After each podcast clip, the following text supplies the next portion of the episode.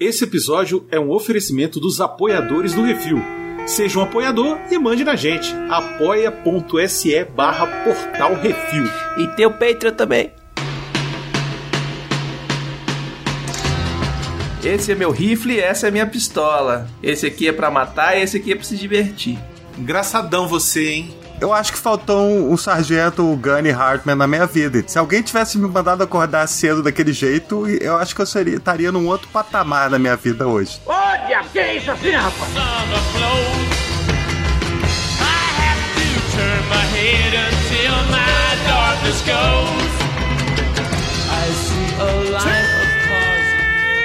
Estamos de volta com mais aqui, esse podcast do Portal Refil Baconzitos.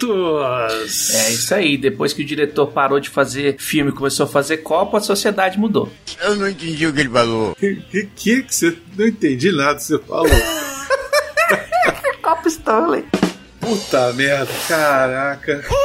Já, já- daí vocês já viram, né? Daí vocês já viram como é que vai ser. É isso, hoje estamos reunidos aqui pra falar sobre um clássico do cinema. Já pode falar que é clássico do cinema, porque não é só de um dos diretores mais clássicos da história do cinema, mas ele virou um clássico, obviamente, pelas suas inúmeras frases, pelos seus inúmeros, inúmeras cenas impactantes. E Estou falando de Nascido para Matar, que foi uma escolha de quem, Baconzitos? De um dos nossos apoiadores. Do Guilherme Frediani. Olha aí, rapaz, Guilherme Frediani. Já chegou chegando. Isso, ele fez o apoio que podia escolher aí um filme pra gente falar, escolheu Nascido para Matar, e é isso, estamos falando aqui hoje deste clássico de 1987, Full Metal Jacket. Quando saiu no cinema, eu tinha 8 anos de idade. E pra gente abrilhantar aqui a nossa gravação, o nosso Que Isso Assim, eu tenho a honra aqui de convidar um dos caras mais generosos da internet, um cara assim que eu admiro pra caramba, admi- admiro há muito tempo. Demorei muito pra chamar ele pra participar. Na hora que eu Uhum. chamei, ele falou: Tamo aí, é agora, adoro esse filme, vamos nessa. É com muita felicidade que eu agradeço a participação do nosso querido Nick Ellis. Olha só. Porra, Bruno, por um minuto eu fiquei achando que você ia falar que era o cara mais velho da internet, mas tudo bem. e quase, quase isso, né? Tá tem quase, uns mais tá quase velhos, lá. né? Pois é, tem um ou dois assim que são mais velhos. Mas, porra, prazerzaço tá aqui, sério mesmo, cara. Fiquei amarradão quando você me convidou. Você sabe que eu sou putinha do Stanley Kubrick, né? Então, porra, falar sobre esse filme é um prazer. Eu tinha 17 anos quando esse filme estreou, então, tipo, eu entrei nesse filme provavelmente fingindo que eu tinha mais idade do que eu tinha, mas eu vi no cinema. É, excelente, Cara, olha é aí. Maravilhoso esse filme, cara, na boa. Aliás, eu tô pra ver um filme do Kubrick ruim, né? Não é existe. verdade. E é isso, hoje a gente vai falar sobre todos os detalhes, falar do elenco, falar das cenas maravilhosas desse filme. Curiosidades, tem milhares de curiosidades aqui que eu reservei na pauta. É isso, daqui a pouco a gente volta. Vai, monjinha.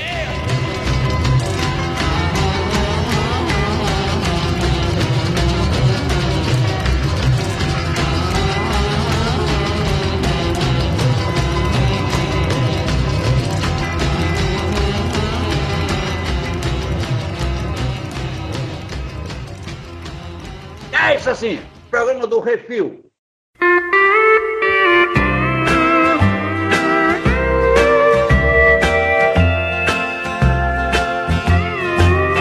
Kiss me goodbye and write me why. Muito bem, baconzitos. Hum, Stanley Kubrick, não gostava não de fazer filme. Ele não é?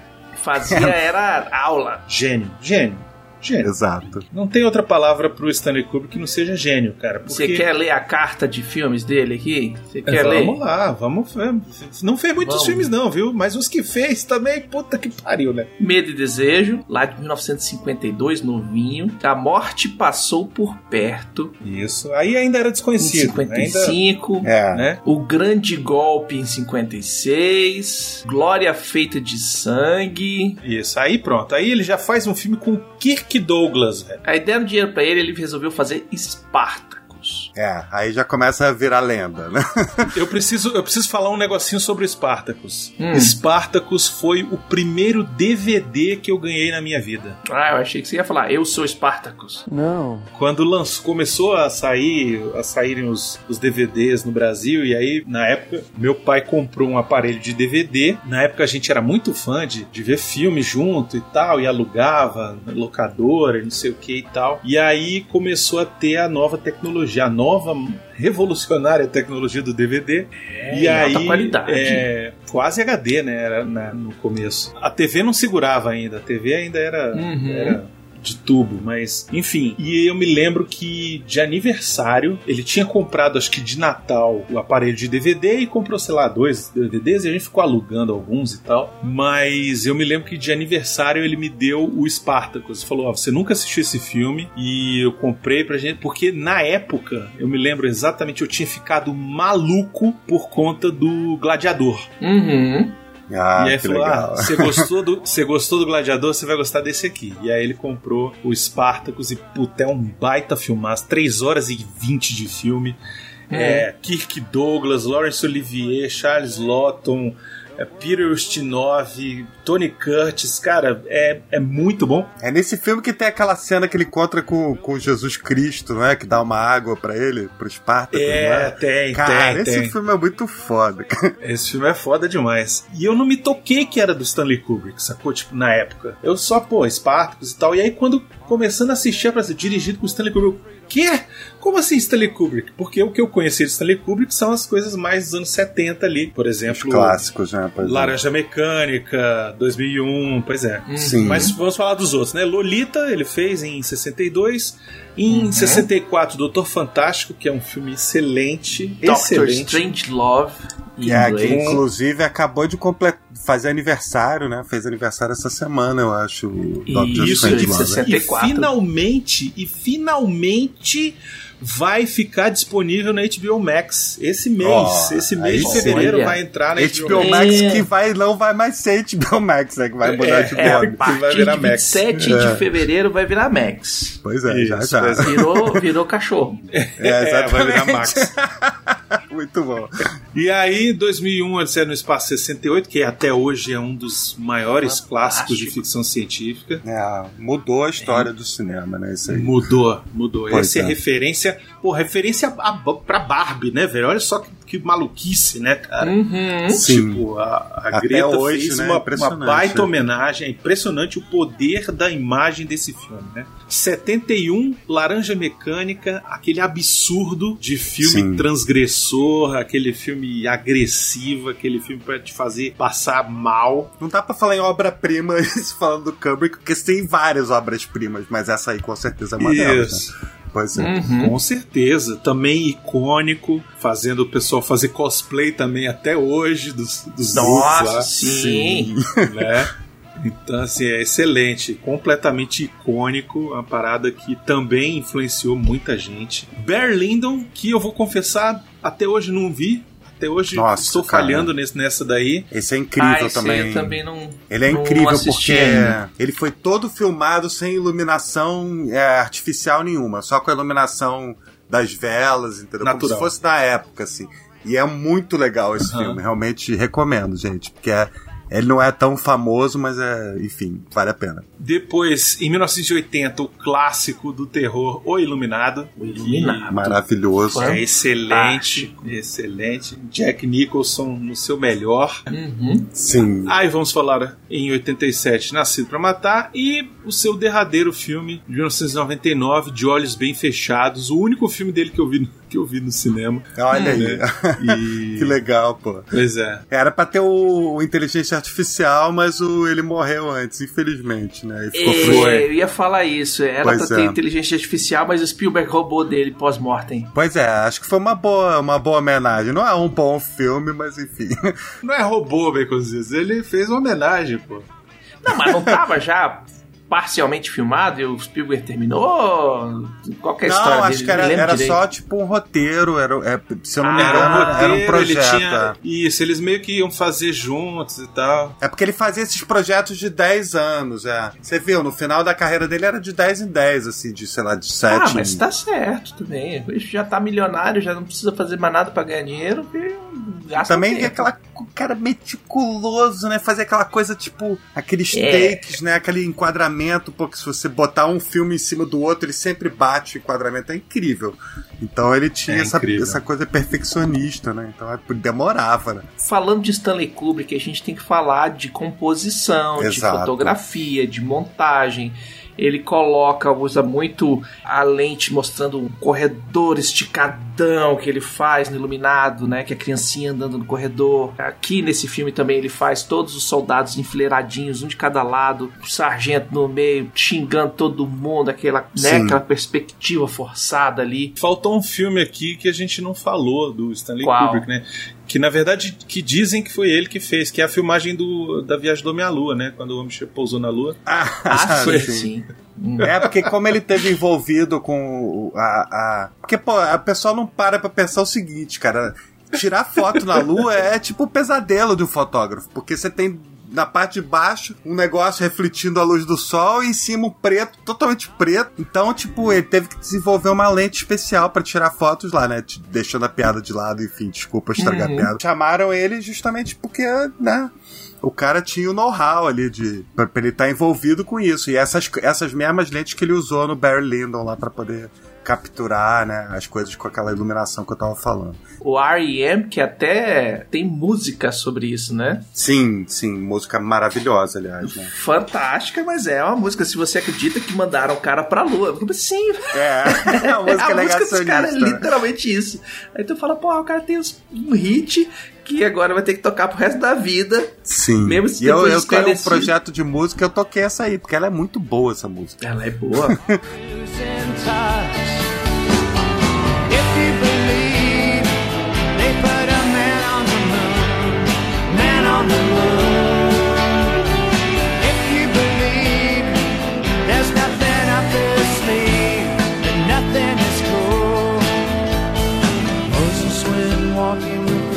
Pô, o, o Kubrick, ele tem essa parada a ver com a minha vida, porque, pô, nos anos 70, eu ficava muito impressionado com o negócio do, da Laranja Mecânica. Minha mãe me contou a história, nem tinha visto o filme. E eu fiquei impressionado, como assim que faz o negócio pra deixar o olho do cara aberto, né? Que coisa bizarro, bizarra. né? E aí depois, nos anos 80, tipo, 1980, eu tinha 9, 10 anos, aí saiu Iluminado, eu consegui ver de alguma forma, e pô, foi assustador, foi uma parada aterrorizante. Aí o Full Metal Jacket eu já tava, tipo, na idade de ir pro exército. E aí fui ver esse filme, entendeu? Então, são coisas, assim, que me marcaram a minha vida, assim, pessoalmente. Muito foda, cara. É, Esses filmes em especial, esses dois aí. Realmente, o Laranja Mecânica, ele tem. Assim, é, é difícil, né? Porque todo filme do Stanley Kubrick, ele tem uma assinatura, um negócio assim impactante, né? Uma coisa que realmente impressiona. O Doutor Fantástico é na atuação lá do Peter Sellers, que faz vários papéis, né? Tem essa Sim. brincadeira. São maravilhosos. todo em preto é. e branco e tal. O 2001, pô, tem as cenas, filmagens icônicas, tem o Hall, a inteligência artificial, a Alexa Sim. do inferno, né? Que, pô, é, Uhum. tá aí mais, mais, mais do que nunca aí, Mais dominando as atual do nossas que vidas. nunca, pois é. Pois é, excelente. E no Laranja Mecânica, o negócio da extrema violência, da, da parte da luxúria também, e, e toda Sim. uma, uma ambientação diferente, né? Uma, uma, uma direção de arte meio pasteurizada, meio bizarra, e, e- enfim. O Iluminado, pô. Com, com sua trilha sonora bizarríssima, que tem uma trilha sonora bizarríssima, que é o tempo todo um- uma tensão, o filme inteiro a porra da trilha. Né? Sim. Uhum. E o Nascido para Matar, que é o que a gente vai falar hoje, que tem os, os diálogos impactantes, né? E as cenas também. Eu, eu acho que o Nascido para Matar se, se aproxima muito desses dois projetos, o Iluminado e o Laranja Mecânica, né? Porque ele Sim. tem essa forma de filmar, tudo muito simétricozinho, tudo bem acertadinho e tal. E ao mesmo tempo a extrema violência e os temas bizarros, né? É, a extrema violência fica toda por conta, da, além da guerra, do, do, do sargento. Da sargento Do é uma loucura. cara. é, sargento é incrível, né? Porra.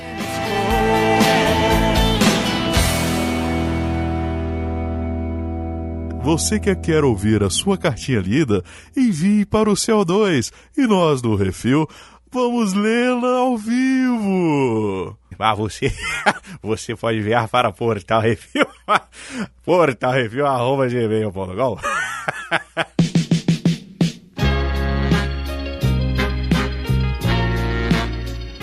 Vamos falar um pouquinho do elenco? O filme tem, cara, inacreditavelmente tem o Matthew Modine no papel principal, né, cara? Matthew Modine, na hora que apareceu, eu falei, não, velho, mentira. Novinho, bem novinho ele. E ele faz o Private Joker, né? Em português chama ele de Hilário, né? Mas eu, eu acho que em inglês Sim. o nome é mais, é mais sonoro ali, o Private Joker. Uhum, palhaço. É, fez muita coisa, fez muita coisa ruim, né? Vamos, vamos ser sinceros com o coitado ah, do... fez, teve Fez. que pagar boleto, pagou É, bastante como boleto. Qualquer ator vida. dos anos 80, exatamente. O cara É. tem uma carreira longa até aqui, né? Mas, pô, o É. cara tá aí em Stranger Things, né? Então ele tá, tipo, tá muito bem, tava em Oppenheimer, né? Então Uhum. ele tá, tipo, digamos assim, ele deu um, um revival na carreira legal agora no final. Recentemente deu, é, É, é verdade. exatamente. Mas ele deu uma sumida também, né? Depois daquele Ilha da Garganta Cortada, ele deu uma sumida boa. Sim. Ah, mas aí também, até eu, velho. Cara, no Ilha da Garganta Cortada, que é aquele filme de pirata safado, ele era pra ser o grande astro, assim, o nome dele tá lá junto com a Gina Davis, que na época também tava no auge, né? E o filme, Sim. pô, foi uma gastaram uma grana nesse filme e ele foi um fracasso, assim, inacreditável. Depois o cara sumiu, velho. Pra vocês terem uma ideia, no um lugar chamado Notting Hill, o Matt Modine, ele, ele faz um, um ator dentro de um filme que passa no filme. E ele não tá acreditado na porra do Uhum. filme, sabe? Assim, total, sabe, ostracismo, assim. Sim. Eu, eu tenho um pouco de, um pouco de dó. Ele tá num filme que é legal, que é Um Amigo para Algernon, que é depois ali de Notting Hill e tal. Ele é em nos anos 2000, é um filme pra televisão, mas é bem legal, assim. Ele Tá. é um filminho que vale Ele, a eu me pena. lembro, sabe de qual? Eu me lembro do Memphis Bell. Memphis Bell, A Fortaleza, Fortaleza Voadora. Voadora, cara. Memphis Bell, lógico. esse é, não sei se é bom, Esse- porque eu não revi, mas é, mas é famoso. É, talvez eu precise rever pra ter certeza, mas quando eu assisti, eu me lembro que, que passava no, na TV a cabo, quando eu tinha TV a cabo, quando eu era moleque, e Tá. eu me lembro que eu assisti e gostei, assim, era legal, era bacana. E ele era um dos principais, assim, Sim. da Fortaleza Voadora. Era legal esse filme.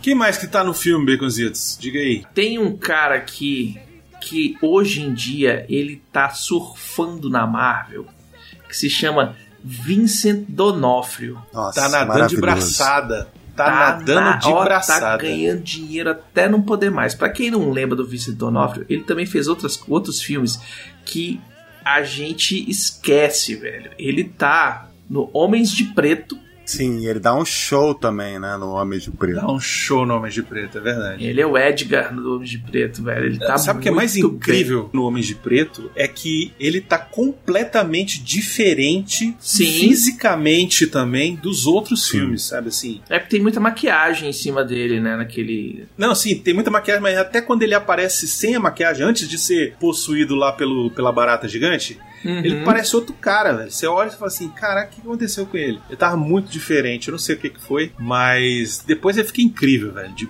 possuído pela, pela barata Pela gigante. barata Mas ele Sim. fez espacial. Cara, ele fez filmes muito bons. Eu- ó, ele é o Thor no Aventura de Babás. Lá no Nossa. Noite de Aventuras. ele faz o Dawson, que é um mecânico. E aí que a menina acha que ele é o Thor. Vocês lembram desse filme passava na sessão da tarde? Não. Era uma história de uma babá que ia cuidar. A babá ia cuidar do, do- da menininha e do Eu menino. lembro e aí vagamente, Hum. assim. a amiga dela se, se perdia na rodoviária, fugia de casa, se perdia na rodoviária e aí ligava pra ela pedindo ajuda. E a menina pegava o carro, pegava os meninos e ia lá pra tentar resgatar a menina. Só que nesse caminho acontecia um monte de merda, furava o pneu do carro, ela se envolvia lá com uns bandidos e aí assaltavam e tal, e roubavam não sei o que. Enfim, uma loucura só. Só que lá pelas tantas eles precisavam ajuda de um guincho. E aí eles ligam pro cara do guincho e quando chega lá, o cara do guincho é o, o Vincent D'Onofrio e ele é a tá a cara do Thor dos quadrinhos, velho. Que ele tá com o cabelo loiro comprido Legal. assim. E a menina, a menina, ela é fã do Thor, a menininha. Ela, ah, você é o Thor, não sei o que e tal. Ele, não, não sou o Thor, não, para com isso. E aí depois ele, ele ajuda eles lá e ele. A menina dá o capacete, que ela usa um capacete do Thor, e aí ela dá o capacete pra ele. Caralho, e ele fala eu assim: lembrei não. desse filme, velho. Lembrou do capacete? Pois é. Lembrei, velho. É clássico. Tá no é. Disney Plus, tá no Disney Plus. Quem quiser, procure e assista. É muito ruim, mas é muito bom. É com a. é com aquela. Elizabeth Shue. É, aquela que começou no Karate Kid, né? Isso, exatamente. Assista esse filme, é muito bom. Mas, cara, o Vincent D'Onofrio, eu acho que ele era segurança de uma boate, assim, e aí ele era amigo do Matthew Modine e ele soube que tava rolando essas as audições. E aí ele foi fazer, Isso. cara, e, e, e- e pegou esse papel que, pra mim, é o melhor papel do filme, assim, é disparado. E, pô, é um dos melhores papéis da carreira dele também, apesar de ter sido, sei lá, acho que é o primeiro papel da carreira dele relevante, né? Cara muito foda. Depois ele, ele foi fazer uns papéis incríveis ao longo da vida dele, inclusive, né, o, o, o Rei do Crime, né? Maravilhoso, o Wilson Fisk. Ele fez. Olha só que loucura. Ele fez o papel de Orson Welles No Ed filme- Wood, velho. Muito No Nossa, Ed. Wood do Tim perfeito. Burton, cara. Muito Uhum. bom, tá cara. perfeito, pois é. Imagina, se chamar o cara pra fazer o papel do Orson Welles, tem que ser um puta ator, né? É, Pois é. Entre outras coisas, né? O Wilson Fix, que, que a gente já falou, que ele fez tanto na série do Demolidor como agora Uhum. voltou pra série da Echo e tá. É a culpa, Pô, é. o, cara, o cara conseguiu apagar a imagem ruim que a gente tava tendo da Marvel nos últimos, no último ano, cara. Tipo, o cara meio que deu assim, uma aliviada, sabe assim, quando você dá uma carregada Pô. aí nos ombros, velho. Pois é, ele segura a série ali, apesar de aparecer pouco, aparece só em dois ou três episódios, mas é, pô, é bem bacana. Ele deu uma sumida também, mas Sim. depois acabou voltando aí. Ele tá no, no Jurassic World também, no mundo de dinossauro lá, ele morre de um jeito bizarríssimo. Sete Homens e um Destino. A refilmagem do Sete Homens e um Destino, ele faz um, um gordão lá muito bom, um urso Uhum. gigante. Enfim, tá aí, tá trabalhando, gosto Tá muito aí, dele. tá surfando a onda. Quem não tá trabalhando é o Arlie Ermy, que é o, o sargento. É, adivinha por quê, Becositos? Já nos deixou em 2018, né? Ele, É, Exatamente. ele, apo- é. ele- ele teve aposentadoria compulsória.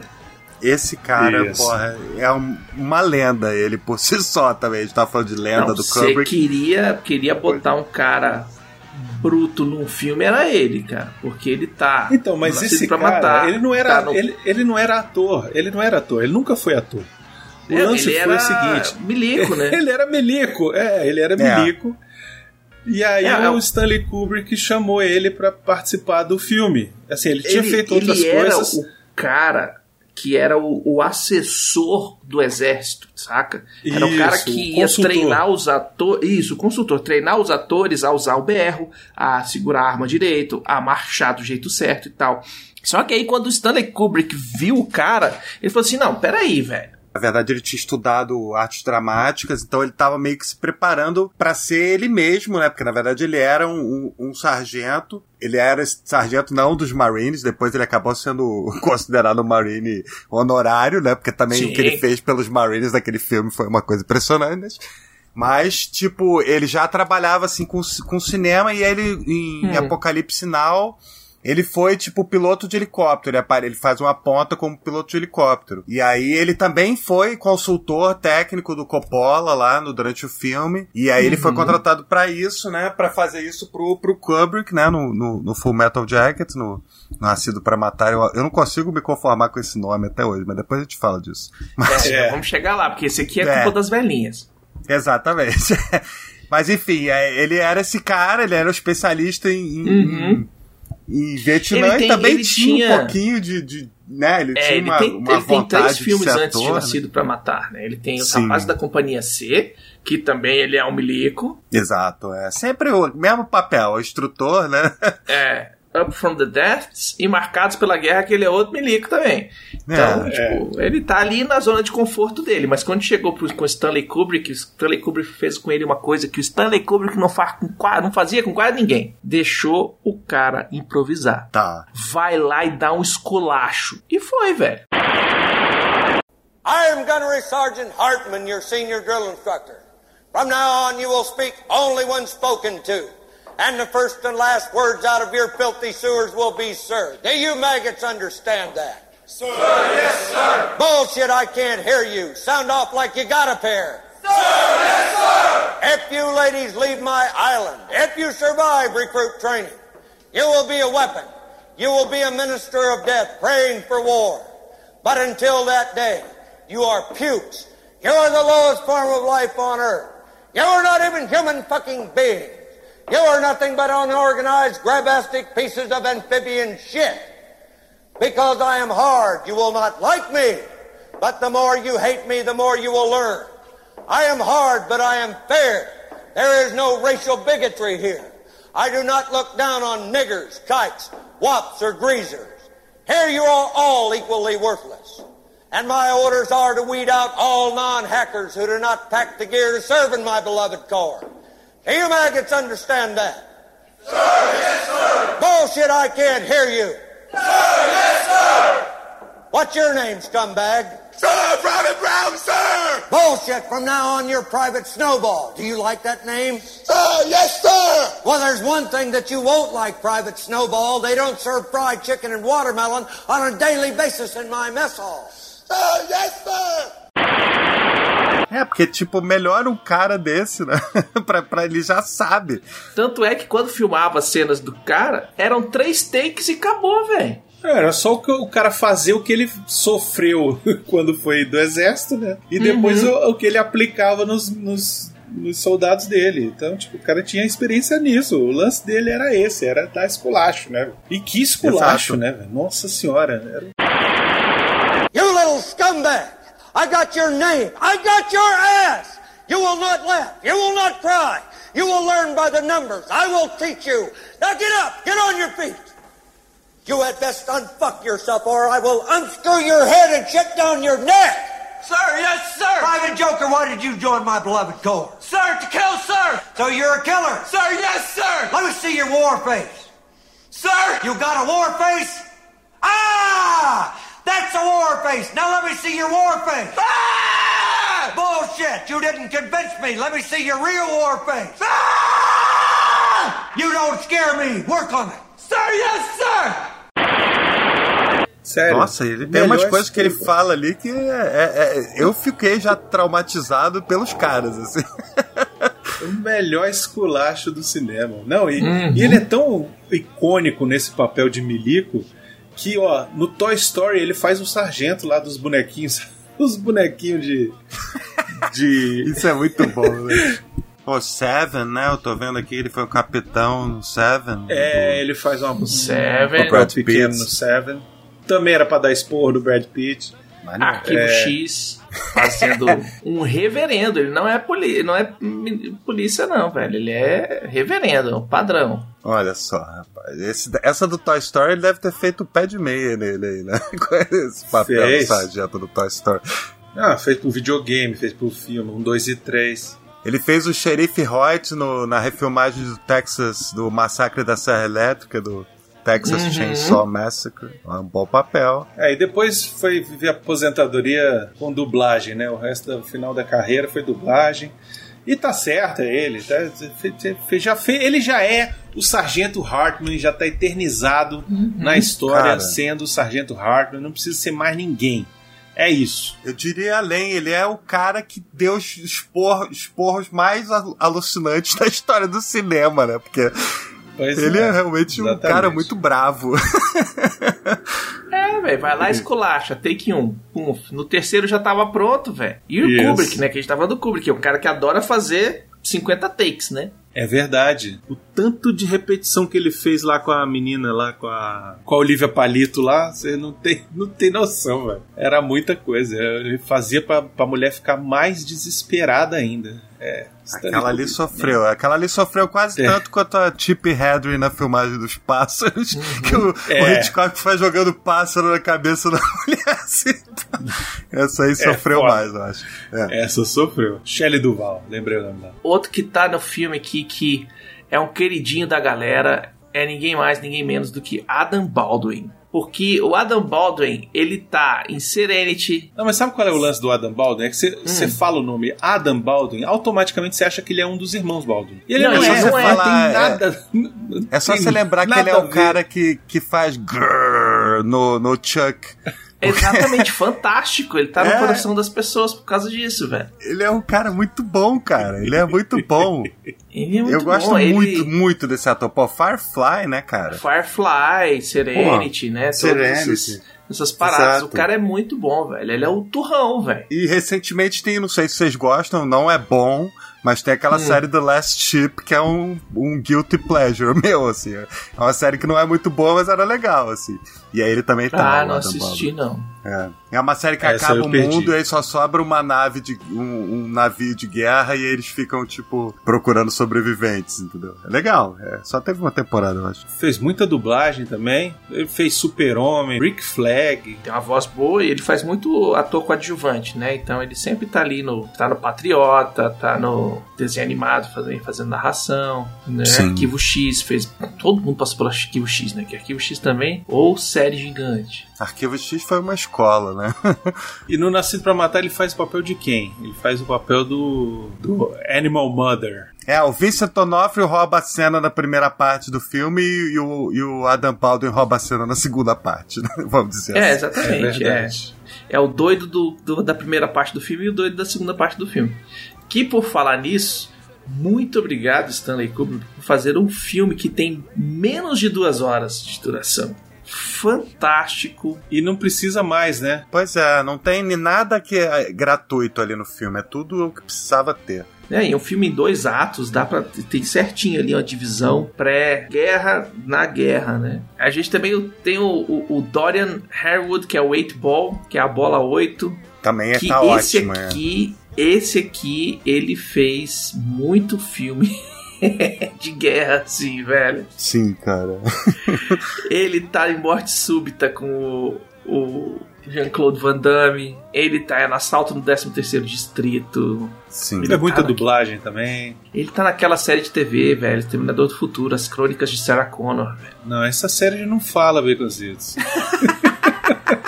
Todo mundo tem os seus boletos, não tem que falar. Desculpa, eu gostava. Cara, eu, eu ficava chateado com essa série porque ela tinha um potencial muito bom e foi Sim. desperdiçado. Não tinha dinheiro, velho. O chateado. pessoal não gastava dinheiro na série, esse era o problema. Não, mas não precisava, tipo, era, era, era roteiro, eu ficava chateado porque tinha que contar a história lá dela, dela treinando o, o John Connor e ao invés disso ficava fugindo de Terminator que não existia, sabe? Eu ficava meio. Ah, É, né? Mas o que, o que eu falo é que, tipo assim, tipo, se injetasse um pouquinho de, de, de grana nos, nos roteiristas, seria um roteiro melhor também, né? talvez, talvez. É, aquela não deu muito certo. Mas ia ser legal. A ideia é muito boa, cara, de fazer uma, uma história dela Sim. entre o 1 e o 2 ali, entre, sabe, ela treinando o moleque Uhum. e tal. Pô, ia ser do cacete, mas. Enfim, não, não vingou, né? É isso. Temos outros no elenco, mas só pra finalizar aqui os que a gente separou, que são os principais que aparecem, né? Ali do time principal tem o Kevin Major Howard, que faz o jangadeiro, que é o fotógrafo, né? Que acompanha lá o Matt Modine. Que é um cara que envelheceu um velho de uma queixada bonita, né, velho? Nesse filme, ele tá novinho, né? Tá, porra, molequinho indo pra guerra. Mas tu vê os filmes dele aqui mais pra frente, velho, o cara já tá um velho sisudo. É, e ele parou de trabalhar em 99, né? Fez mais um negócio e depois também não fez muita coisa, não. Uhum. Assim, eu digo que ele precisa, a gente precisa falar dele aqui porque no como jangadeiro ele, ele tem um destaque grande, né? Tem, tem uma importância Ele no é- filme, né? Tem uma é. importância, é ele que mata lá, salva lá o, Ele salva o, o Matt Joker. Modine no final e Uhum. tal. É, É. é importante o papel dele. Joker. E também marca a perda da inocência, né? Porque ele, ele é um cara bem inocente, e aí no final você vê que ele já tá Isso. totalmente transformado. E é mais ou menos o que acontece desde o começo do filme, né? O filme ainda tem o Arliss Howard, que faz o Cowboy, o Ed O'Ross faz o Touchdown, o John Terry faz o Lockhart, o Kieran Jackinis faz o Crazy Earl e o Kirk Taylor faz o Payback, né? Todos eles com suas, suas aparições ali mais, mais razoáveis. Até O Cowboy é um dos que mais aparece ali no começo, né? Depois ele some um pouco, aí depois ele aparece de novo, tal, mas é, são esses os atores que ganham mais destaque aí no filme.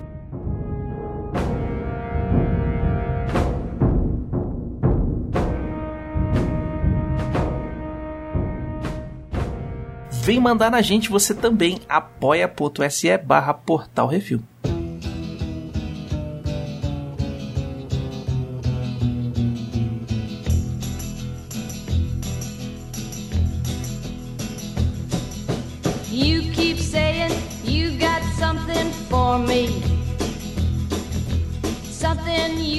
Mas sobre o que que é Nascido pra Matar? Que primeiro vamos falar desse nome, né? Porque Nascido pra Matar é Ô, velhinhas. difícil, cara. Mas assim, Pois é. é porque o, o Stanley Kubrick me inventa de fazer um, um pôster que tem o capacete do cara escrito Born to Kill, Nascido para Matar, com o, botãozinho lá da paz, Sim. que é essa dicotomia aí do Joker, né? Do Joker. Porém, contudo, todavia, entretanto, as velhinhas não assistiram o filme antes de, de fazer. E aí elas olharam pra Full Metal Jacket e elas falaram, elas falaram assim: que porra é essa? De jaqueta de metal inteira, que porra, eu não tô entendendo esse negócio. Aí falaram: ah, vamos traduzir o, ré, o que tá no capacete ali, nascido pra O matar. Full Metal Jacket, na verdade, é o cartucho, né, do, da bala, do, do fuzil, Sim, sim. né? Você tem vários tipos de bala diferentes. Aí, se você for até pra, pra bala de, de escopeta, tem umas balas de escopeta que são feitas de cartucho de papel, né? De papelão. Isso. Com um projétil dentro dela. Então você tem. Algumas delas são de ligas metálicas parciais e tal, não sei o que. E aí o Full Metal Jacket é realmente essa cartucho de. que se refere na- até a fala lá do, do doidão lá, do, do, do Pyle, Pyle, né? É. Que ele fala, ah, não, que isso aqui é um projétil tantos milímetros, full metal jacket, que é tipo encapsulado com, com metal, que é o cartucho padrão de rifle, né? Pois é, mas como é, que você, como é que você traduz um É, negócio é, que é car- intraduzível, é. é intraduzível, né? Cartuchão. Cartuchão. é Cartucho do de metal, esse aqui. Isso. Que merda, né? Porra, Não deixa vai, o né? Nascido pra Matar que tá até Aí veio o melhor. Nascido pra Matar, né? Enfim, mas enfim, é, não tem jeito, é, a gente tem que aceitar, porque dublagem, é, é, tradução de nome é complicado mesmo. Nesse caso aqui, até que eu não acho tão ruim, sabe? assim. eu, eu entendo que acaba ganhando outro significado, né? Porque o filme é, ele é bem anti-guerra, né? Na verdade, ele é um filme bem pacifista. Porque ele vem pra mostrar a merda que é a guerra. E aí você assiste um filme que chama Nascido pra Matar, você fala, pô, é um filme a favor da guerra, né? É um filme que eu só vou ver morte e tal. E não, na verdade não é isso. É. E é importante falar isso também, né? Que ele, ele critica muito a guerra no Vietnã, né? Total. Muito. Por que, que a gente, o que, que a gente tá fazendo aqui, num país que não, não quer a gente aqui? O filme é só sobre isso, né? O jangadeiro fala, ah, pelo menos morreram por uma boa causa, né? E o Animal Model fala, que boa causa? Cara, não tem boa causa nenhuma aqui. Tá louco, cara. É, Porra. pois é. É, Não, e no começo você tem um- toda uma montagem ali do treinamento deles. Começa que a Uhum. primeira cena é cada um deles passando, entrando no exército e aí tem que cortar o cabelo, recar o cabelo, né? Isso, E- raspando o cabelo. E Sim. a cara de cada um ali é a cara de que, tipo, caralho, que merda que eu tô fazendo, velho. Sabe? Exatamente. é, a cara é. essa, assim, a cara é da derrota, entendeu? É que é o esquema do, do exército, né? E aí a gente pode traçar uns paralelos aí também com o Band of Brothers, né? Que a gente já fez, porra, mais de 5 horas de podcast só falando de, de Band of Brothers. Mas é aquele esquema, né? Você vai desumanizar a pessoa para transformá-la no soldado. Uhum. né? Tu não é filho da Dona Maria com o José. Não, tu é soldado palhaço. Isso, seu inclusive número é por tal. isso, é por isso que o sargento troca o nome dos caras, né? Uhum. Ele bota os apelidos. Você, a partir de agora, é o, o palhaço, o Joker. Se eu falar pula, vocês pulam. Se eu Isso. falar paga 10, paga 10. Se não pagar 10, paga 20. É uma lavagem cerebral mesmo. Assim, É um Exato. condicionamento. Uhum. É um condicionamento pesado e a primeira parte é sobre isso, é sobre você tirar o ser humano da pessoa. É, é um condicionamento físico e mental, porque assim, é. É. muito importante que os soldados fiquem acostumados a seguir ordem. Isso. Que não é limpar a latrina, não é passar pano, correr, fazer marcha, o caramba quatro. Lógico que é correr, fazer marcha, fazer todos os exercícios, te deixa um condicionamento físico muito bom para você entrar na guerra e você conseguir resistir mais. Mas para você não duvidar do- dos seus líderes ali dentro da guerra, quando a bala estiver comendo e o cara fala assim, corre pra lá e se pula no, na cisterna cheia de merda pra você sobreviver, você vai correr, pular na cisterna, você não vai duvidar do cara. Que, é que na hora que tiver a treta mesmo acontecendo, você tem que estar preparado e acostumado a obedecer. Exatamente, é exatamente isso. É você transformar os caras em máquinas de matar, basicamente. Uhum. Tem- o diálogo do, do sargento lá, né? Ele fala: Vocês já ouviram falar do cara lá, o cara dos Correios, que subiu no, na torre e ficou atirando na galera, não sei o quê? Ah, já ouviu sim, falar é. do Lee Isso é Harvey bom, Oswald? né, deu um tiro de um quilômetro Isso. e tanto, deu dois tiros, matou o presidente bonitão. O que, que esses caras têm em comum? Todos eles eram da Marinha. É muito foda essa Todos eles eram fuzileiro naval. Eles Essa aprenderam a parte é atirar lá na puta foda. que pariu. Vocês têm que ser bom que nem eles. Eu falei assim, eita É, não é pelo exemplo ruim dos caras, né? Que ele, não, é, todos eles eram psicopatas e não sei o quê. Não, não, não, não. Todos eram atiradores fodas dos fuzileiros navais. Conseguia acertar o negócio mal em movimento e não sei o quê. Assim, Uhum. assim, caraca, não é possível, velho. Isso, tô assistindo esse negócio. Esse é, muito. É. Tem uma cena que foi cortada do filme, lá no. que já é na, na segunda parte do Vietnã, Uhum. que mostrava um grupo dos fuzileiros navais jogando futebol. E ela foi cortada porque, na verdade, eles estavam jogando futebol com a cabeça humana de um, de um Vietcong, né? Então, sim. Você vê Exato. que o, o Stanley Kubrick, ele não vinha pra fazer o filme a passeio, não, entendeu? O cara, ele tinha um negócio assim, e isso aí foram os executivos do, do estúdio que falaram: olha só, Não, não, é. essa cena aqui. aqui vamos ter que cortar, porque não vai dar, cara. Vai ter um incidente internacional aqui, velho. Mas vamos fazer um paralelo legal? Esse filme aqui, 1987, falando da Guerra do Vietnã. Depois desse filme veio a, a- veio a Guerra do Irã e do Iraque lá. Guerra do Golfo. Bicho, não mudou nada. A Nada. diferença, quer dizer, Nada. a diferença é que agora, em vez de mandar um monte de gente, os helicópteros pra dar suporte, eles mandam a galera e os drones pra explodir todo mundo, velho. Helicóptero pra, é, é- é de distância. Então, Isso. tipo, você tá jogando. Tá, tá dando tiro de bazuca no rato, velho, pra matar. É isso que, vocês que os caras estão fazendo hoje em dia. Então, cara, não mudou, velho. Não. Ainda sobre a primeira parte, né, tem umas curiosidades interessantes. Os, os atores que interpretavam os recrutas, eles não conheceram o sargento Hartman, o Lee Ermey, antes das filmagens.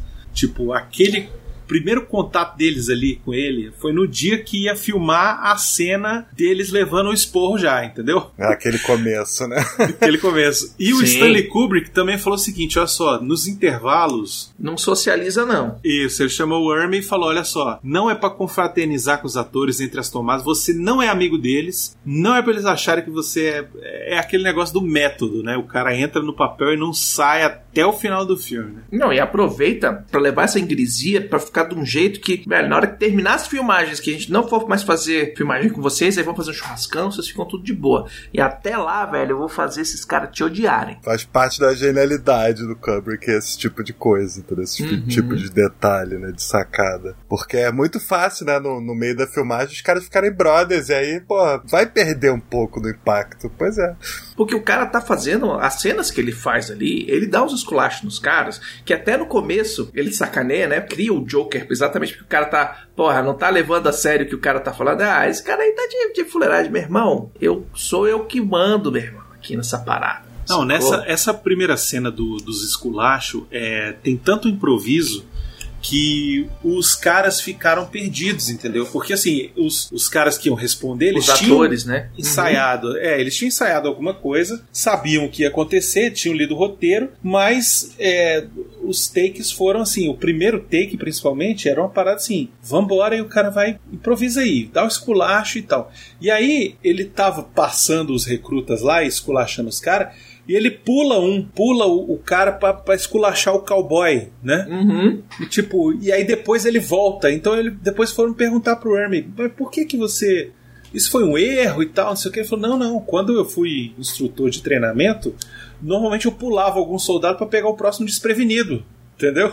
Então, tipo, o cara não tá esperando que vai levar um esporro agora, vai ser o do lado, aí vou nele, que, que não tá esperando. Aí dá um Eu quero esporro no cara. exatamente. O Vincent Donofrio, ele engordou 35 quilos pra fazer o papel É do Pyle. Ele tá gordinho, velho, e ele fala que esse ganho de peso que ele teve, porque não foi músculo, né? Foi gordura mesmo. Ele engordou. Sim. As mulheres ficavam assustadas quando olhavam pra ele. E algumas pessoas come- começaram a repetir as coisas achando que ele tinha problema mental, né? Ele tava bem no personagem mesmo, né? E depois ele demorou nove meses pra perder o peso, né?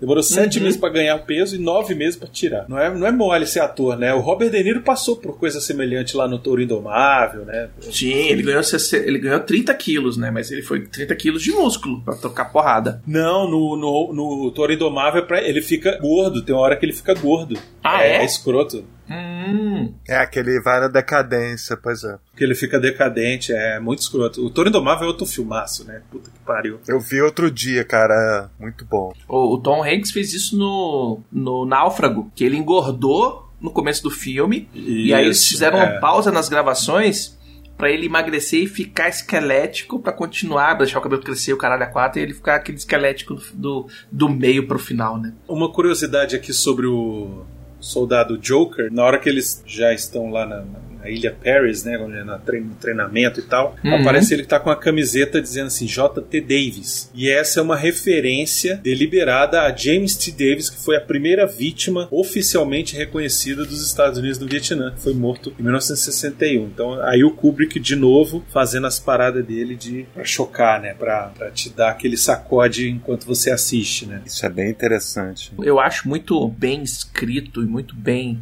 filmado, executado e tal. Essa série do treinamento, né? Ele começa a botar todo mundo contra o Pyle, porque é um bicho que literalmente é um bicho que tem algum problema mental, Tem né? algum dificuldadezinha. atraso, alguma coisa assim. É. E aí a galera pegou e botou ele no exército pra. Velho, foda-se, eu preciso mandar a gente pra lá. Não tava muito preocupado se o pessoal era bem, bom da cabeça ou não. Vou mandar os caras pra a bucha de canhão e, e- e ganhar essa guerra. E aí, cara, todo esse processo vai levando o bicho num disparate mental que você fala assim, puta que pariu. Porque no começo é cômico, né? Eles põem o cara com as calças arriadas, marchando com, com o rifle Chupando na esquerda, depois sentadinho Sim. chupando o dedo enquanto todo mundo malha, né? Tem a cena que a galera espanca ele durante a noite, que todo mundo bate no cara, que Cara, é... essa cena é muito sinistra, né, velho? É muito sinistra e é um ponto de virada. Você vê que a partir daquele momento o bicho vira, né? Ele tem um. vira a chavinha na cabeça dele, ele fala, ah, eu gosto, então agora vocês vão ver. Agora eu vou fazer você foda. E aí ele começa no caminho pra loucura dele. Não, e quando chega em alguma coisa que ele é talentoso, né, que é atirar, Uhum. o outro sargento começa a elogiar ele. Ah, você é O um sargento, é. o melhor atirador dessa merda aqui, que não sei o que. Finalmente você é foda. achamos alguma coisa que você é bom em fazer, né, filho? Isso. E aí, bota um rifle na mão do maluco, né? E aí os caras já odeiam ele e passam a odiar mais ainda. né? O cara que é do exército, que ele é mal, treinador mal, que ele quer fazer a galera se dar carne das unhas pra, pra ser o melhor possível, vai falar assim: ah, não, se agora vocês estão perdendo pro outro lá, pra NE, o cara tá dando um show em vocês no tiro, o que, que vocês vão fazer? Tanto que rola aquela. Bom, acho que é antes, né? Rola aquela agressão a ele que, pô, é, é muito sinistro o que acontece com esse cara, cara. E eu acho muito real, né, aquela parada. Que eu acho legal que eles dão uma surra no cara botando sabonete na- nas toalhas, né? Eles Sim. pegam aquele sabonetão novo, que é duro, não- que é Pra não pedra, deixar né? a quase. marca, velho. E, isso, e bota a marra na toalha e dá ali no cara e vem o corredor polonês do sabonete. Uhum. E aí, cara, o cara.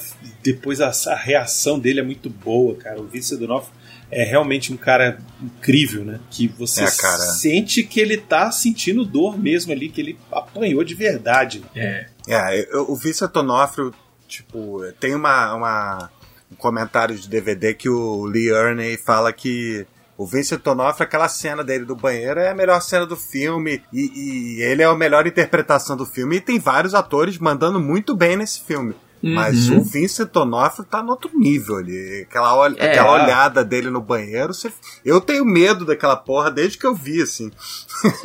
É incrível. Medo esse renovado agora que a gente reviu, né? É uma cena tão épica, mas tão épica que ela aparece várias vezes nos Oscars. Quando eles vão falar Volta alguma meia, coisa né? e tal, de, Sim. de atuação, e passam várias cenas, sempre aparece a cena do, do cara no banheiro. Não, não- lógico que não é a- a- a- o desfecho, né? Mas é ele ali, já Sim. doidão, olhando pro Joker, ou então já de pé começando a falar. É, porra, é, é, é um show de atuação. É velho. interessante que depois que eles estão no Vietnã, tem uma hora que o cara fala pra ele, acho que é o Animal Model, não, não, acho que é o, o Crazy lá, fala Uhum. ó, é que ele tem umas pessoas que ficam com aquele olhar distante, né?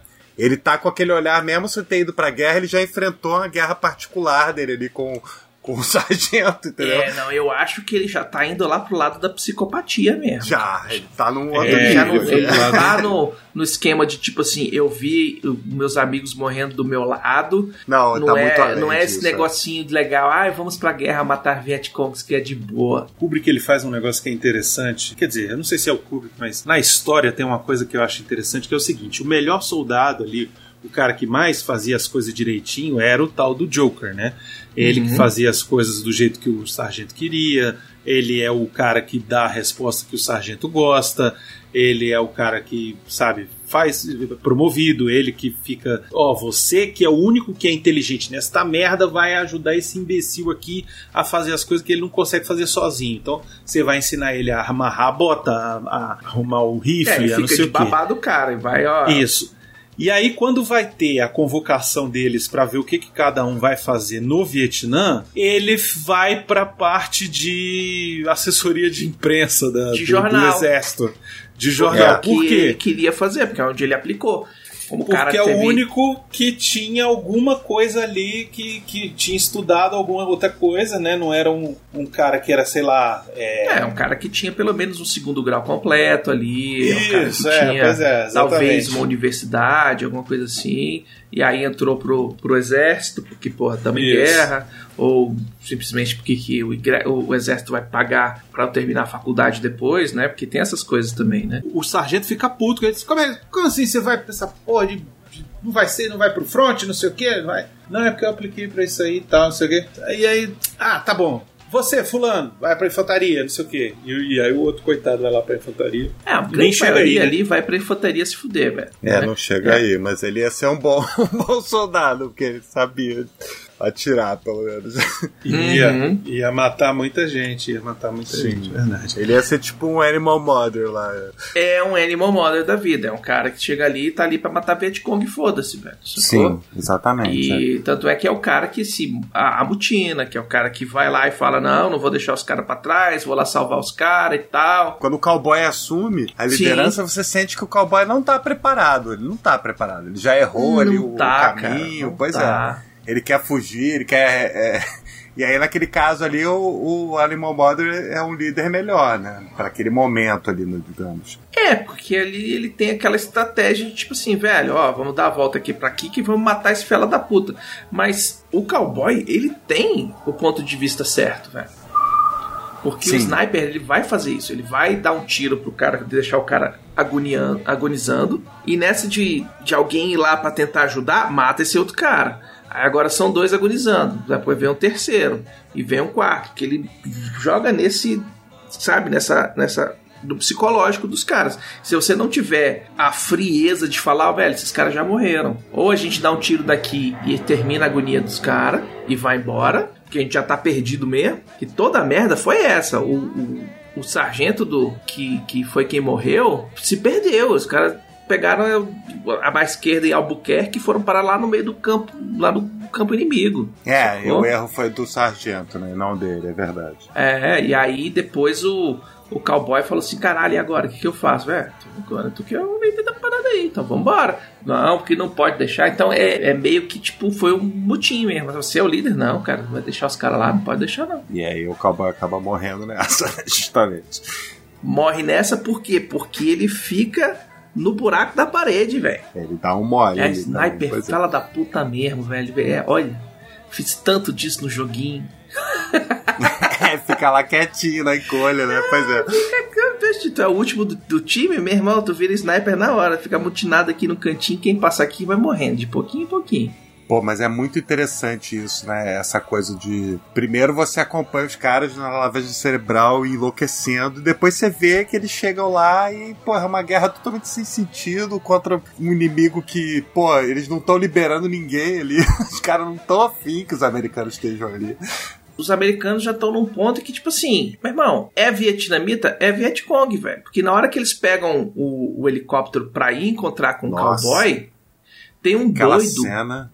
No helicóptero matando todo mundo que ele vê, velho. Mulher, criança, velhinha, o pessoal na fazenda plantando arroz, foda-se, morre todo mundo. Todo mundo é Vietcong. É muito bizarro, né, velho? Quando eu era moleque, e aí eu tô falando pré-adolescente, adolescente, tem vários tios que, é, mas uns deles, eles liam essas, esses gibis Tex de faroeste e tinha um outro, eu não lembro qual é o, o, o- nome do gibi, né? Eu lembro do Tex, mas tinha esse outro que era de soldados no Vietnã, uns gibizinho preto e branco do- dos anos 80, assim, saca? Tá. 80, 90. Que era, pô, os caras no Vietnã e tal. E não era Marvel, não era DC nem nada, eram pessoas comuns no Vietnã, não lembro, não faço a mínima ideia. Era tipo, um- mas era no esquema do Tex, assim, da vida. E eu lembro que as histórias eram mais ou menos assim mesmo, cara. A galera, tipo assim, porra, tá fudido, tá dando merda, os caras tão ali. A prostituta que vai no campo dos caras, ela é uma espiã que tira foto do- dos documentos enquanto, enquanto o, o, o, o sargento tá dormindo depois de transar, ela vai lá, tira as fotos e vai embora com, com a inteligência. Essa paranoia dos caras, ele não mostra muito nesse filme, porque nesse filme é muito muita guerra urbana, né? Aquelas guerras, a- a- o combate no mato mesmo, que a galera ficava super paranoica que os Vietcong aparecia do nada e matava todo mundo, mas tinha essa paranoia gigantesca, gigantesca. Tanto é que no, no filme eles, eles fazem um, um- um ataque nos americanos bem na hora do, de um cessar-fogo, né? Exato, pois é. Esse é um filme que exemplifica muito aquele baseado em fatos reais. A guerra aconteceu, esse levante do ataque no, no feriado né, local aconteceu, mas aí o Joker existiu? Não, não existiu. Toda aquela galera ali foi criada para contar uma história, mas baseado em quê? Teve a guerra do, do Vietnã que realmente aconteceu, os Estados Unidos foram para lá, usaram aquelas armas, usaram aqueles helicópteros, é, teve o levante naquele dia. Então ele- eles pegaram essas, esses fatos que aconteceram e criaram uma história romantizada ali em cima.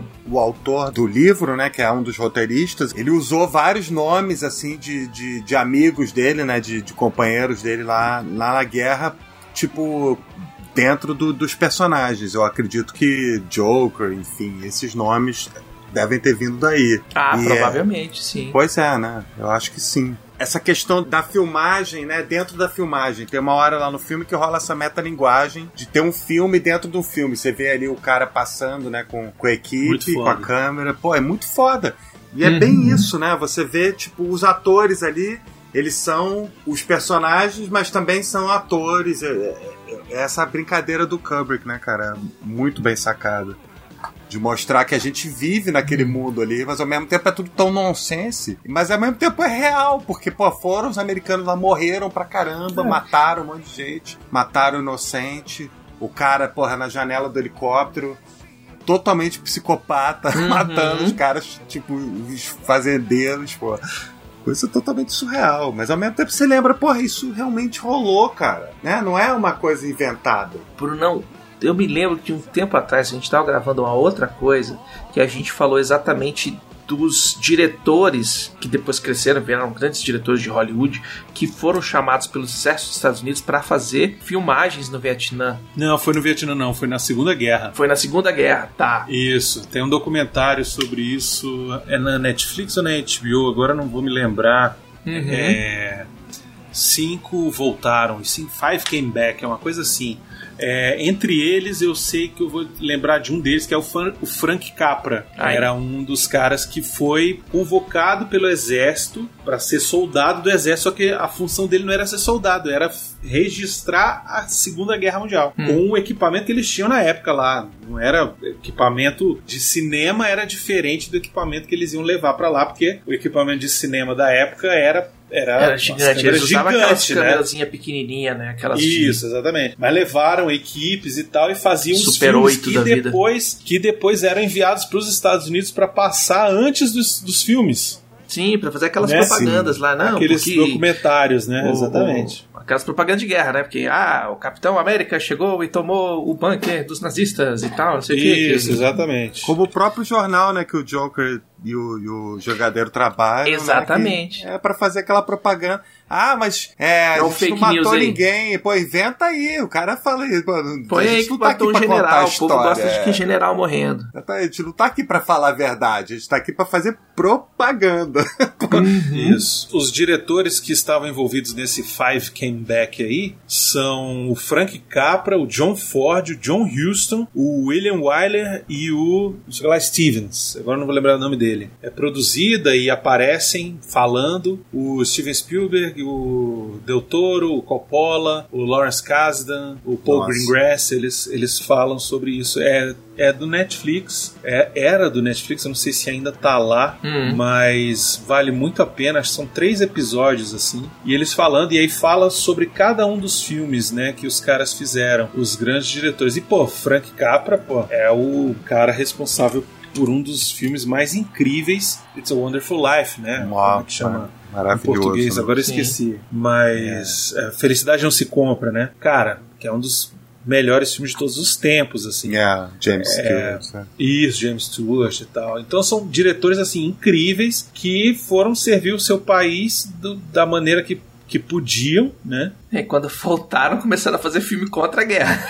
E fizeram filme, é, fizeram várias, várias coisas, cara. Muito incrível. Pô, porque era uma coisa Muito é a Segunda Guerra, né? Que você tá lutando contra um psicopata tirando um ditador filho da puta.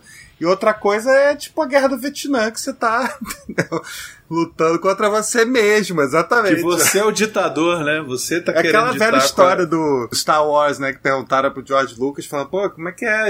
Onde você se inspirou? É, né? Me inspirei na, na guerra do Vietnã. Ué, mas os Uhum. rebeldes são os Vietcongs. Ele justamente. Exatamente. É isso mesmo. E o agora Império, você então, entendeu. É, a ficha um dia cai, né? É, pois é, não tem jeito. Mas é isso, né? A ideia de George Lucas de colocar todos os atores que faziam o, o Império serem atores ingleses era para deixar bem claro que tinha uma, uma cultura diferente ali. Sim, Sim, sim, Pra verdade. ficar bem marcado. Sim, Que é. pro, pro americano médio, o, o, o sotaque inglês é bem perceptível, né? É tipo o português de Portugal pra gente aqui. Sim. Então, eles caras, caralho, ó, aí, os, os caras são, são os malvados. Mas esquece de ver que são eles. Essa segunda parte do filme, que é bem focado na, na atuação deles na guerra, ela já começa com uma parada assim muito bizarra, né? Que o Joker tá no meio da rua e eles estão negociando com a puta que vão pagar pra Sim, puta. me não love you long time. Isso, é muito escroto, né, cara? Ah, mas porra, é. Muito escroto. E depois, lá na frente, depois de uma incursão lá, tem a cena de que eles arrumam uma outra e vão comer mesmo a mulher e tal. E, e eles tratam com naturalidade, né? É uma naturalidade Mas assim. é como é que funcionava naquela eu, época, filho. É, eu sei, mas é porque é muito chocante, né, cara? Bicho, os caras estão matando gente todo dia. Não, mas olha Tudo bem só. que o Matthew Modine- Joker. É, o Joker não tinha momento, matado não. ninguém. Pois é, o Joker não tinha matado. E termina o filme ele não matou ninguém. Não, ele mata, mata alguém no final, né? ele não, mata. Quem, mata, quem mata é o outro cara. Ele vai lá matar aquela a, a, a, a vietnamita lá que tava Ah, mas ele, ele atirando. dá o tiro de, de Ele dá misericórdia. o tiro de né? misericórdia nela. Mas aí é misericórdia. É, ah, mas ele, verdade, ele matou. é verdade. Então matou, matou. Mas, ô Baconzitos, ali ela pediu Uhum. Ali ela pede, ela me mata, por favor, não me deixa sofrer. E aí ele faz esse favor pra ela. Porém, a, a coisa que eu queria falar dessa cena aí que ele que ele tá que eles estão conversando com a prostituta, o cara vai e rouba a câmera do outro e vão embora. Sim. O que que tinha naquela câmera que entregou pros Vietcongs? E o cara não tá tirando só foto de vietnamita e tal, não sei o que. Essa câmera aí tava dentro do, do quartel-general. O cara tirou foto Ah, dos sim. capitão, É. da galera, não sei o que. Então, é, era uma forma que eles tinham de conseguir informação. Ah, Aquela invasão deles depois no quartel-general Uhum. foi por conta disso, com certeza. Usou Por que, que eles essa informação invadiram? deles. Usou essa informação, exatamente. É, a culpa deles tinha. terem sido invadidos ali foi por culpa do Joker. É, bem Que- sacada essa. Deixou, deixou baixo, não, não. puxou eu o não berro tô e deu um sabendo de tiro no nada. cara ali na hora, pum.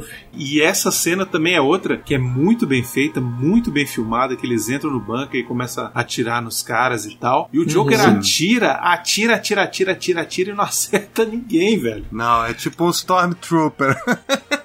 Mas ali tem um esquema, porque o Joker ele tá com uma, uma metralhadora, cara. A metralhadora, ela não é feita pra você matar ninguém, ela é feita pra você dar supressão. É você fazer aquela nuvem de bala voando na direção da galera que impede que eles andem pra frente, entendeu? Você não tem muita mira com a arma daquela ali, principalmente do jeito que ele tava, principalmente do jeito que ele tava segurando ali na mão. Não, não tem, aquilo lá precisa botar num tripé, precisa montar num carro, alguma coisa assim.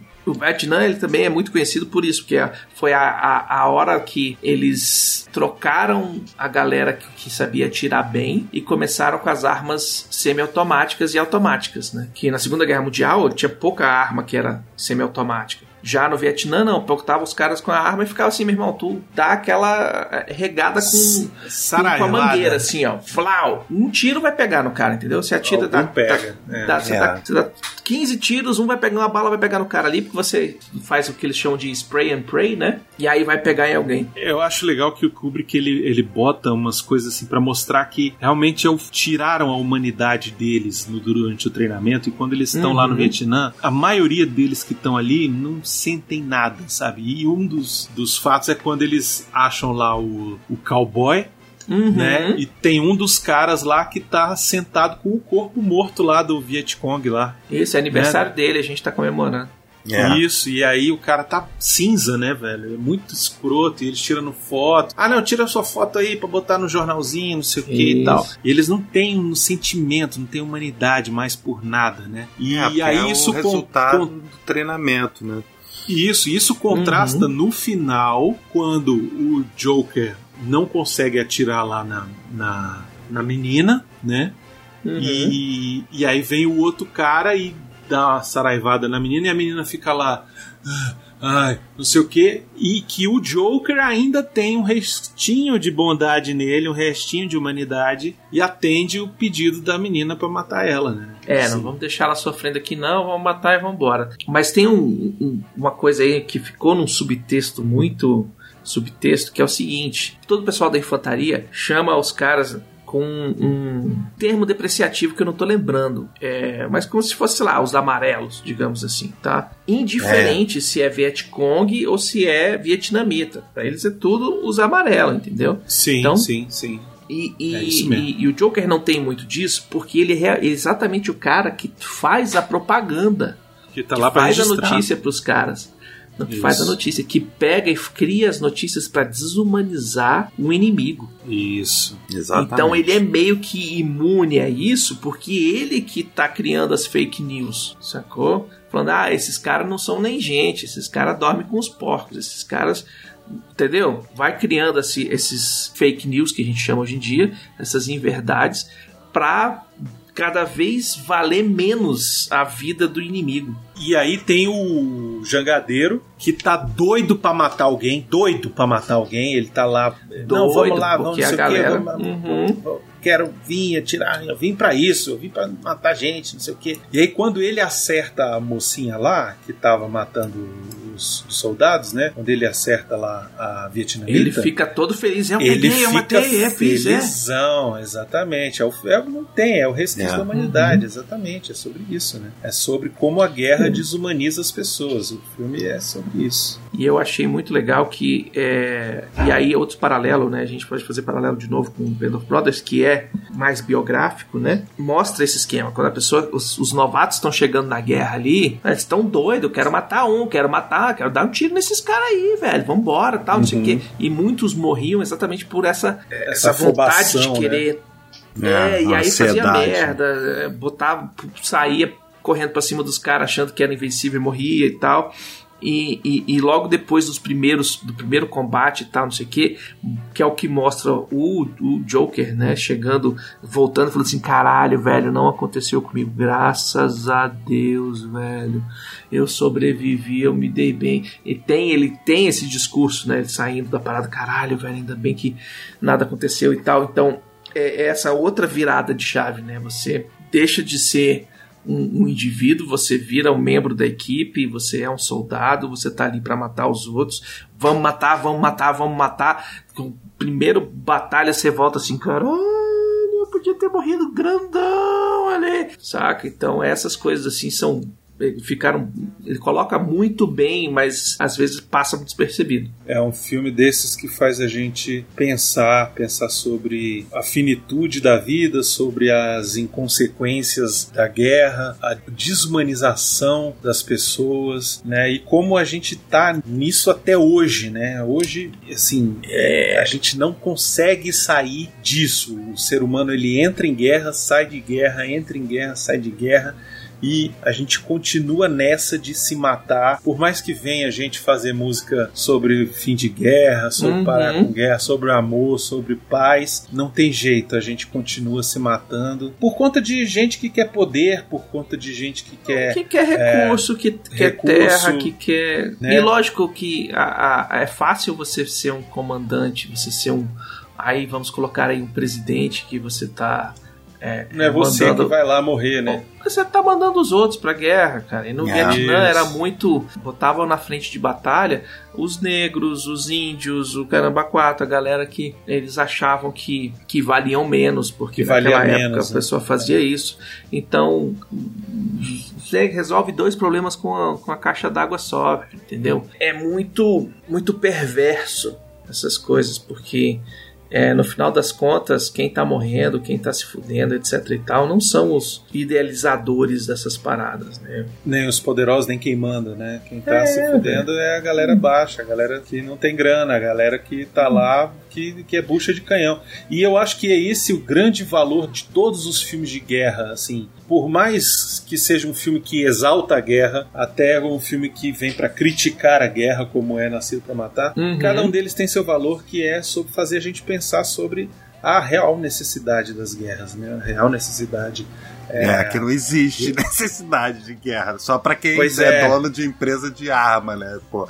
Exatamente. Ou Sobre empresa ou de pra quem tá ganhando logística território, também, né? Ganhando influência, quem é que tá. por é. que, que a gente continua se matando, né?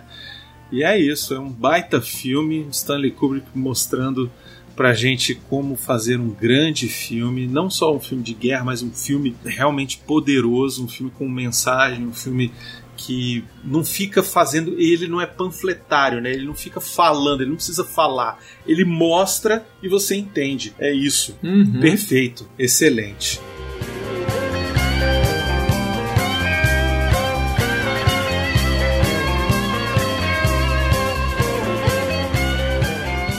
Cara, queria agradecer muito a participação do Nick Ellis. Nick, foi uma honra ter você aqui. Eu queria que você fizesse aí o seu jabá. Você que é um cara cheio de projetos aí, um cara que já tá há tanto tempo nessa estrada de internet. Eu queria que você falasse do- dos seus projetos. Eu sei que tem o 366 músicas e tem o Digital Drops, que é seu site também de tecnologia. Fala aí sobre suas coisas e vem coisa de, de, de, de entretenimento aí que eu tô sabendo. Sim, não, não. Brigadão pelo convite. É maravilhoso estar aqui conversa, co- poder conversar com vocês sobre um filme que eu gosto tanto, assim, que fez parte da minha vida e que é tão necessário até hoje, né? Porque é impressionante. É, esse filme era necessário em 87, ele, pô, é, é mais necessário ainda agora, em 2024. Impressionante isso. Mas é isso mesmo. É que, que as pessoas assistam e, re- realmente reflitam, né? E aí, pô, uma pena, né, que a HBO tenha tirado do catálogo, né? É, vamos Ah, ver se volta aí volta. pra algum streaming. É, pois é. Assim que voltar, vocês avisam aí, porque realmente é um filme incrível. Agora, pô, é pra fazer meu jabá aqui rapidamente. Tem o Digital Drop, como você falou, tem o, o, o blog de brinquedo também, que eu toco com meu irmão Dado. A gente tá criando um projeto novo de entretenimento, que é o Canal na Manteiga. É, vai ter uns reviews também de filme que eu gosto de escrever lá. E tem a agência de assessoria de imprensa que eu tô criando agora em 2024, que é a THNK Comunicação. Então, se vocês souberem de alguém que precisa de assessoria de imprensa, produção de conteúdo, estamos aí. E é isso. Muito obrigado pelo convite. Prazerzaço falar com você, Bruno, com você, Baconzitos. Muito legal. Realmente, é- é- esse papo foi incrível. A gente podia ficar aqui a noite inteira falando, né? Tranquilamente. Podia, Exatamente. exatamente. Pois é. A gente convida em outras oportunidades também, teremos vários, temos vários filmes aí pra gente conversar ainda. E é isso. Galera, muito obrigado e até a próxima. Falou. Até, gente.